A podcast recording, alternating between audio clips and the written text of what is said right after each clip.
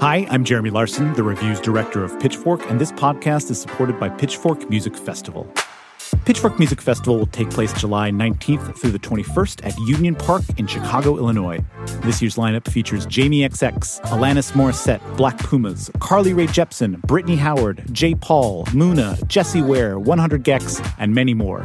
The festival also features diverse vendors as well as a specialty record, poster, and craft fairs, and works to support local businesses while promoting the Chicago arts and food communities as a whole. For more information on tickets and lineup, visit pitchforkmusicfestival.com.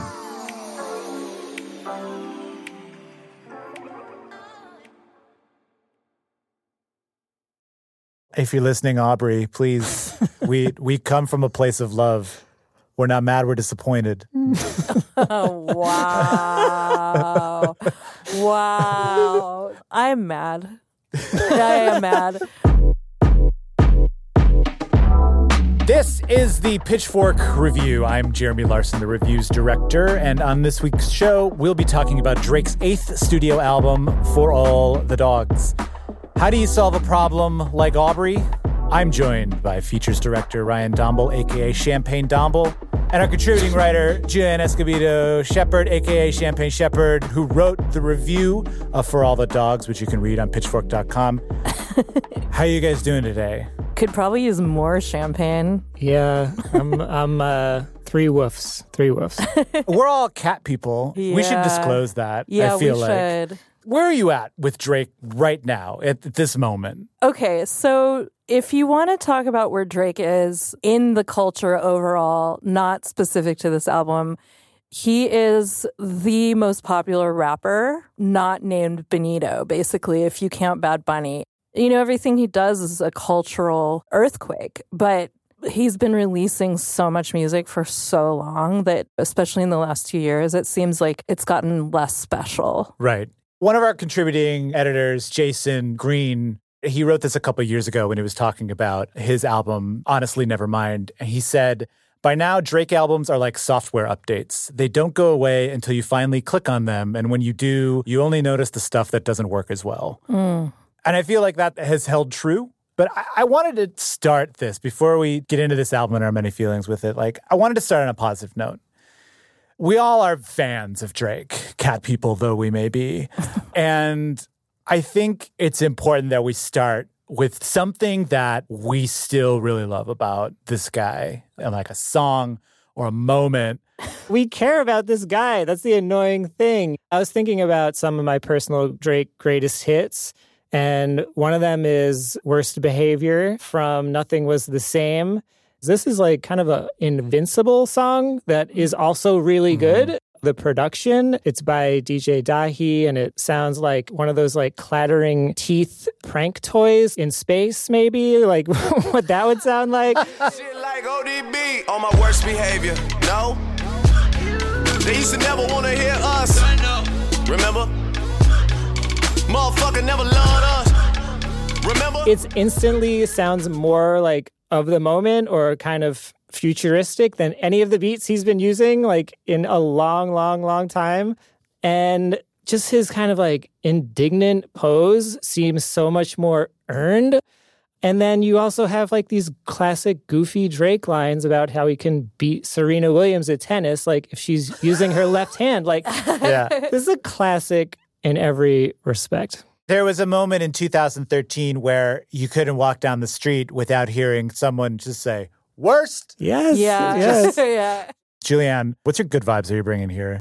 Okay, so I have two. Nice. One is Nice for What from Scorpion. It's very much pop Drake, but he sounds so triumphant, and he is transferring his own triumph to women. He's singing about a woman or women. The video is full of famous women living their best lives. Working hard, girl, everything paid for. First, last phone bill, car, no cable. With your phone out, gotta hit them angles. With your phone out, snapping like you Fable. And you sure know. But it's all right. For that beat, Murda Beats and 40 sampled Lauryn Hill. They sampled Big Frida. And it's like the most shining moment of this is why Drake is so popular and why Drake has such a huge fan base of girls and women, which I think has been declining over the past couple of years because he's sort of lost it on that and lost the thread. And then the other song that I think shows a different side to Drake is Work with Rihanna. Yeah, okay, you need to get done at work, come over. We just need to slow the motion. That song, I think, is an example of soft Drake, who has just a genius sense of melody. And, you know, we can see that on Heated, on Beyonce's Renaissance, which is one of the best songs on there, and he wrote it.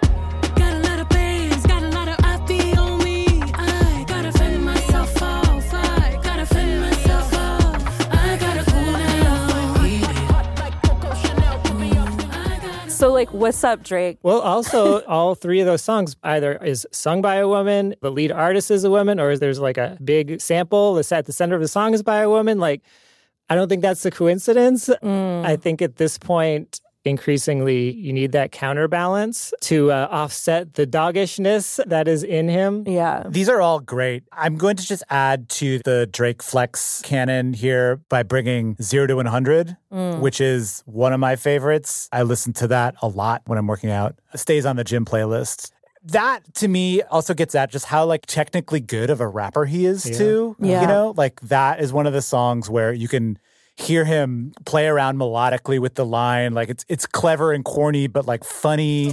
Man, it's 2008, I'm trying to paint the picture. Comeback season in the works, and now I'm thinking bigger. I got 40 in the studio every night, late night. Gotta watch that shit, don't want to make him sicker. That's my nigga, oh, Lord. Got a whole lot to show for it. I mean, then the last one that I'm going to bring is what I think is the last good song that he put out, which is 2020's Laugh Now, Cry Later, the song that he did with Lil Durk. That song has an incredible hook, his little, like, baby, at the end of every line. That is the work of a popsmith, of, like, somebody who knows how to, like, dig into your head almost immediately. Baby, I took a half and she took the whole thing and slow down. Baby, we took a trip, now we on your block and it's like a ghost town. Baby. Something happened since that song. And I want to know where you think the worm turned with Drake. Because I don't think it's one specific thing. What was it for you? I don't know. I mean, Certified Lover Boy kind of indicated the direction that he was going. That's the album with the grid of pregnant emoji women on the front of it? Correct, yeah. Yeah, okay. And it was kind of like, ew, but also kind of funny, right? Like, but like, I still could rock with it because he was doing what I kind of want him to do when he's like 60, which is like just lean into kind of dirty R&B, man. But he started to go off balance with that album. And then it got worse and worse. So he described that album as a combination of toxic masculinity and acceptance of truth, which is inevitably heartbreaking. That's how he described that album. Of course he did. That album has, like, several songs about, like, his friends again and how nobody's loyal to him. Yeah. But that, for me, was for sure the first album where, like, something's off here. Or rather, like, something has remained the same. Honestly, Views is when it started, when I started to like him less. I reviewed that album. It got a 6-something. It was the first 6 that we gave Drake, first of many, on Pitchfork. And I remember, like, thinking at that time, it's hard not to listen to this guy's music and all of his songs about heartbreak and how he's been wronged and think, like, guess what? The common denominator is you. Like, you're clearly the reason why this isn't working. That's when I started to fall off my fandom, and it's really just kind of been sloping downward ever since. And yeah, these more recent albums didn't help. It's just become even more hardened, more desperate as far as, like, chasing trends, and just more mean-spirited. When I think he lost a lot of people, too, and it certainly lost me, is that line on Her Loss, on that song, Circo Loco, where he's like, this bitch lied about getting shots, but she's still a stallion. As soon as people heard that line, it just sort of went around the internet like wildfire. And people were like, what are you talking about here? Yeah. I've been blowing through the money like you growing trees. I've been fucking on a French bitch, c'est la vie.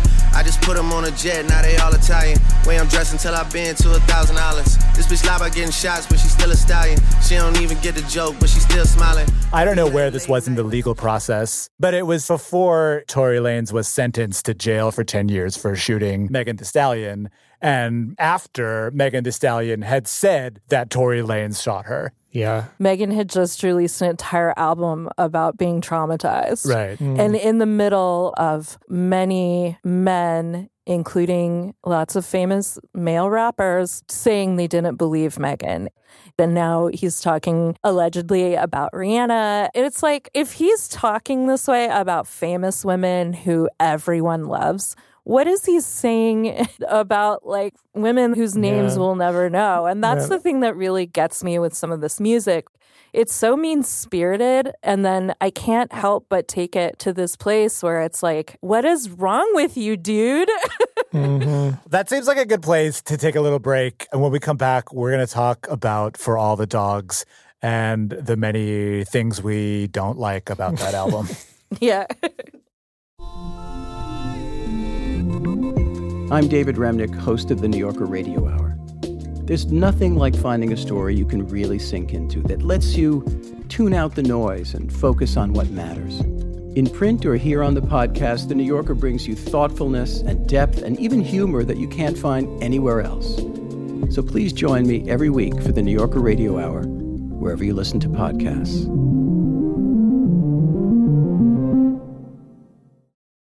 Okay, we're back. So, For All the Dogs comes out.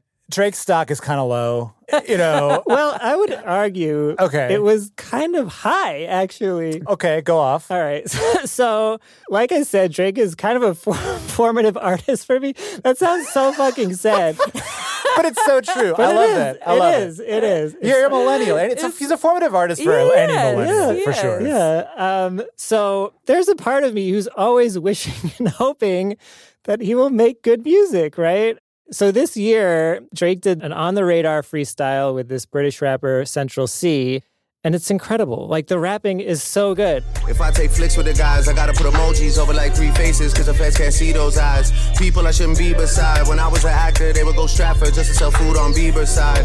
Plenty reasons why I'm this way, my girl, that's just one reason why. So I was like, okay, like, it like perked my ear a little bit. And then he also had a pretty good verse on Travis Scott's album, one of the few high points of that album. Oh, yeah. Where he said famously, you know, people are scared of the six. Scared of six. Heard your new joint is embarrassing shit. You talk to the cops on some therapy shit. You act like you love this American shit. But really the truth is you're scared of the six.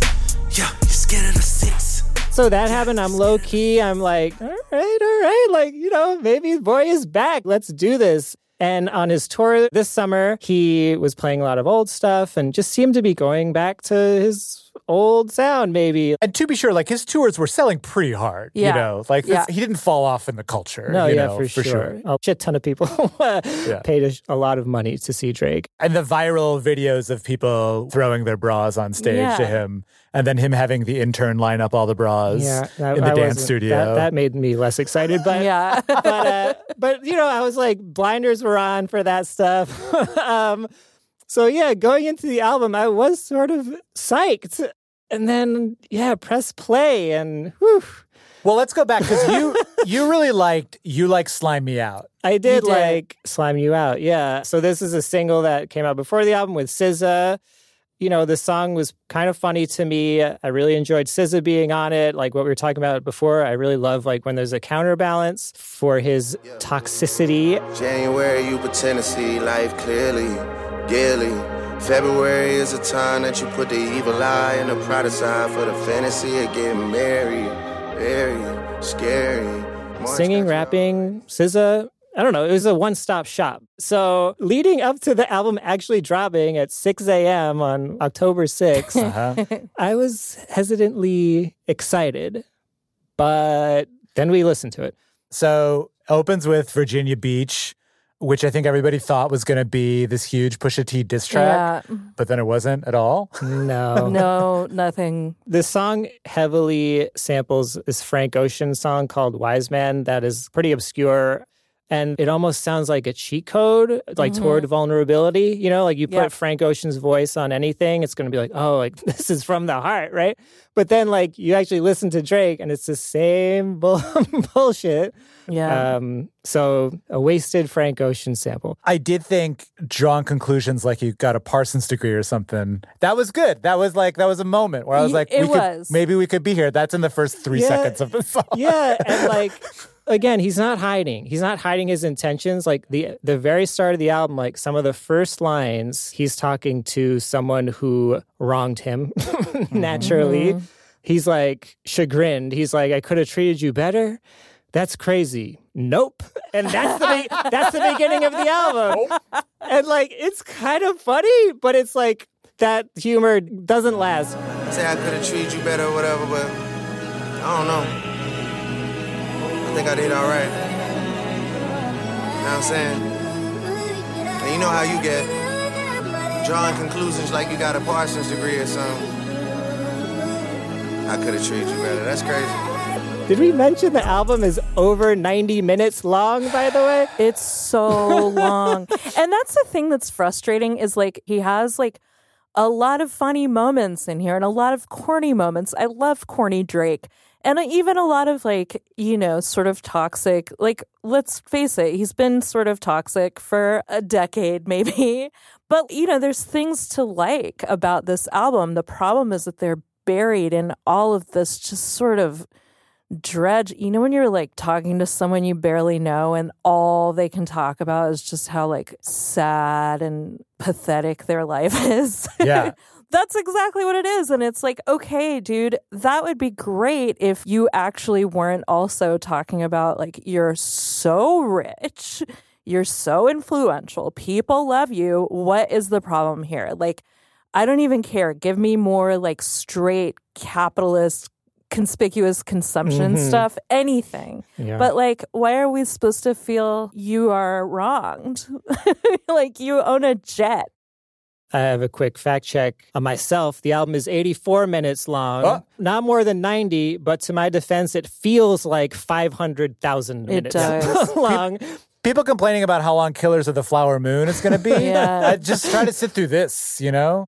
And I think that that length also speaks to this idea of his music just being content, you know? Yeah. And I feel like it's felt that way for a long time.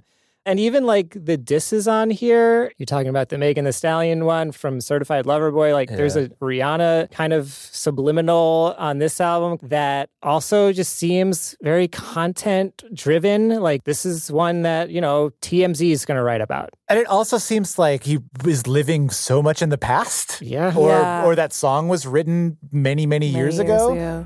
Look, why they make it sound like I'm still hung up on you? That could never be. Y'all can't run me. Better him than me. Better it's not me. It's very lame that you're still hung up on this. Maybe that's what hurt him. That's his Joker story? Like, well, I mean, the internet has a big theory that his Joker origin story is when Pusha told the world that he had a child. A baby's involved, it's deeper than rap. We talking character, let me keep with the facts. You are hiding a child, let that boy come home. Deadbeat motherfucker playing border patrol. Ooh, Adonis is your son. I mean, who knows? It could be anything, actually. There is a hint of self-awareness on that Rihanna song, where, like, the beginning, he's like, oh, maybe I shouldn't do this. You know, like when he's going into like the diss part. Yeah. And then he's like, fuck it. I'm doing it. That man, he's still with you. He can't leave you. Y'all go on vacation. I bet it's Antigua. Let me stop. You know what? Fuck it. Let me go. Which is actually a great part. I love that part. Yeah. But then it's like, at least go harder. Let's talk about the production here, too, because I think that's sort of part of the, like, oh, my God, another Drake album issue. The production, like, feels so nondescript, especially when it's sort of 40 and 40 adjacent stuff. You get to Screw the World interlude, which is about halfway through the album. And you're like, holy shit, this knocks. This is great. This beat sounds like I finally can actually, like, enjoy this album. And it lasts for all of 2 minutes.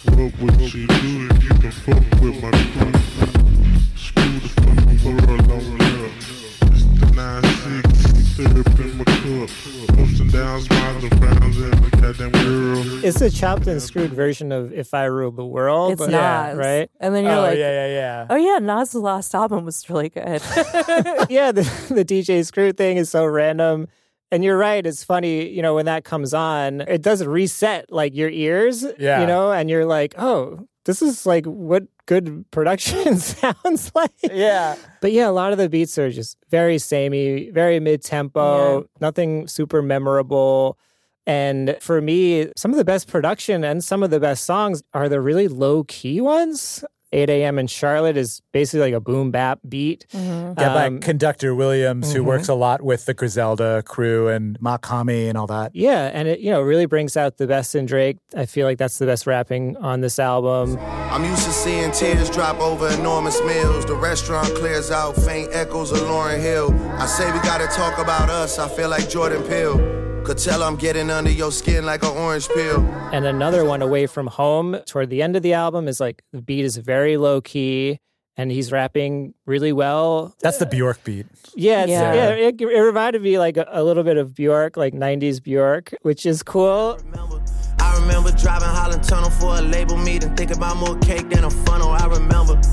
Now these niggas don't remember. I know Neeks remember. I know Jay remember. Chelsea make them boys remember. Dead broke, splitting pennies with my members. Fuck a spread, we were splitting chicken tenders. Those low-key tracks where he's just rapping are my favorite ones on this album. Yeah. Rich Baby Daddy is one of my favorite tracks because it sounds like rhythm and quad, Atlanta, Homecoming, Freaknik style. That is my sweet spot. We from two different worlds, but it's a match to me. The Benito over, only time she turned her back on me for real.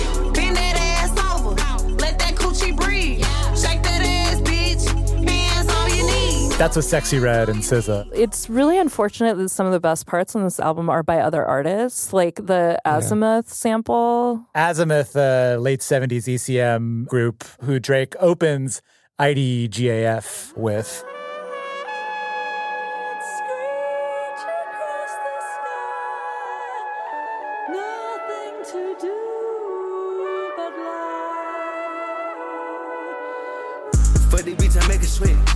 He just took a chunk of the song. And put it on. It doesn't sound like he did anything to the song. It did put me on, though. Yeah. I'm going to listen to them forever now. Yeah, there you go. Azimuth is so sick. A lot of songs you'll be, listening, and then, 2 minutes in, the beat will completely change, somewhat incoherently. And I wonder if they approached this, production-wise, or if, Kevin Durant, the A&R, approached it this way, so good. As a mixtape, because that's the only thing that makes sense to me as far as the beats and the samples is they were just let's do a mixtape. So we're going to take a break, and when we come back, we're going to play A&R to Drake, and we are going to fix all of his broken shit. Maybe not all of it. Okay, we're back.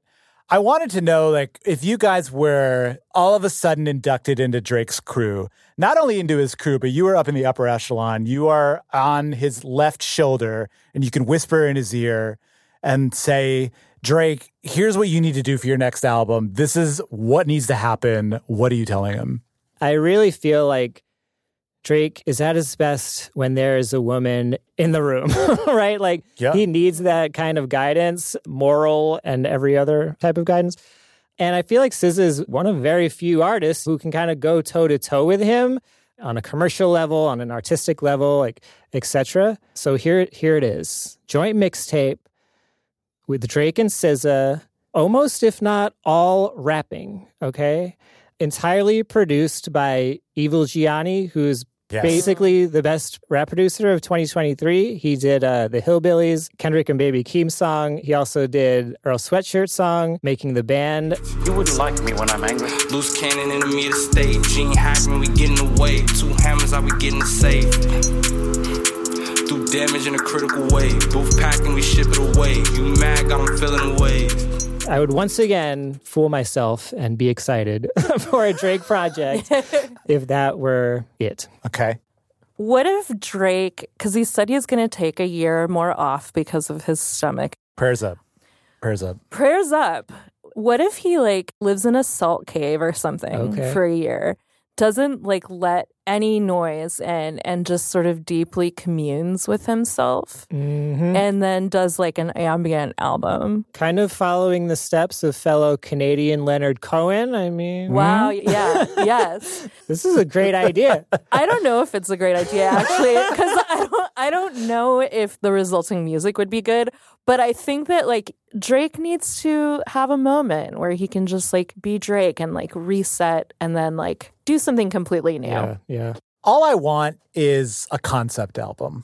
I want it to begin in the morning and end at night. I want it to be a week in the life of Drake. Like, I want this to take place entirely on a cruise ship. Right. Yes. You know? Like, he boards, things happen, and disembarks, you know? Smoke cigars on the deck. I focus on one idea.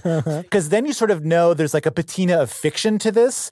And so people aren't constantly picking and nitpicking, like, who is this about? Like, what is this about? Yeah. It's like, no, okay, well, this is like my idea of something. It's clearly a little bit fictional. I'm going to pull in shit from my life, as every writer does. And I think he's really good at that. I also would hope that it keeps it tight, you know? Yeah. Guys, thank you so much for going through Drake. Do you have anything else you wanted to add about Drake before we go? I mean, I just hope he takes us up on one of these ideas. Please. Any of these ideas would be phenomenal. If you're listening, Aubrey, please. We come from a place of love. We're not mad, we're disappointed. Oh, wow. Wow. I'm mad. I am mad. But, like, he can do better. He has so much at his fingertips. Like, come on. Dombel, Julianne, thank you so much for talking about Drake. Had a great time. Oh, appreciate it. If you're hearing this, it's too late.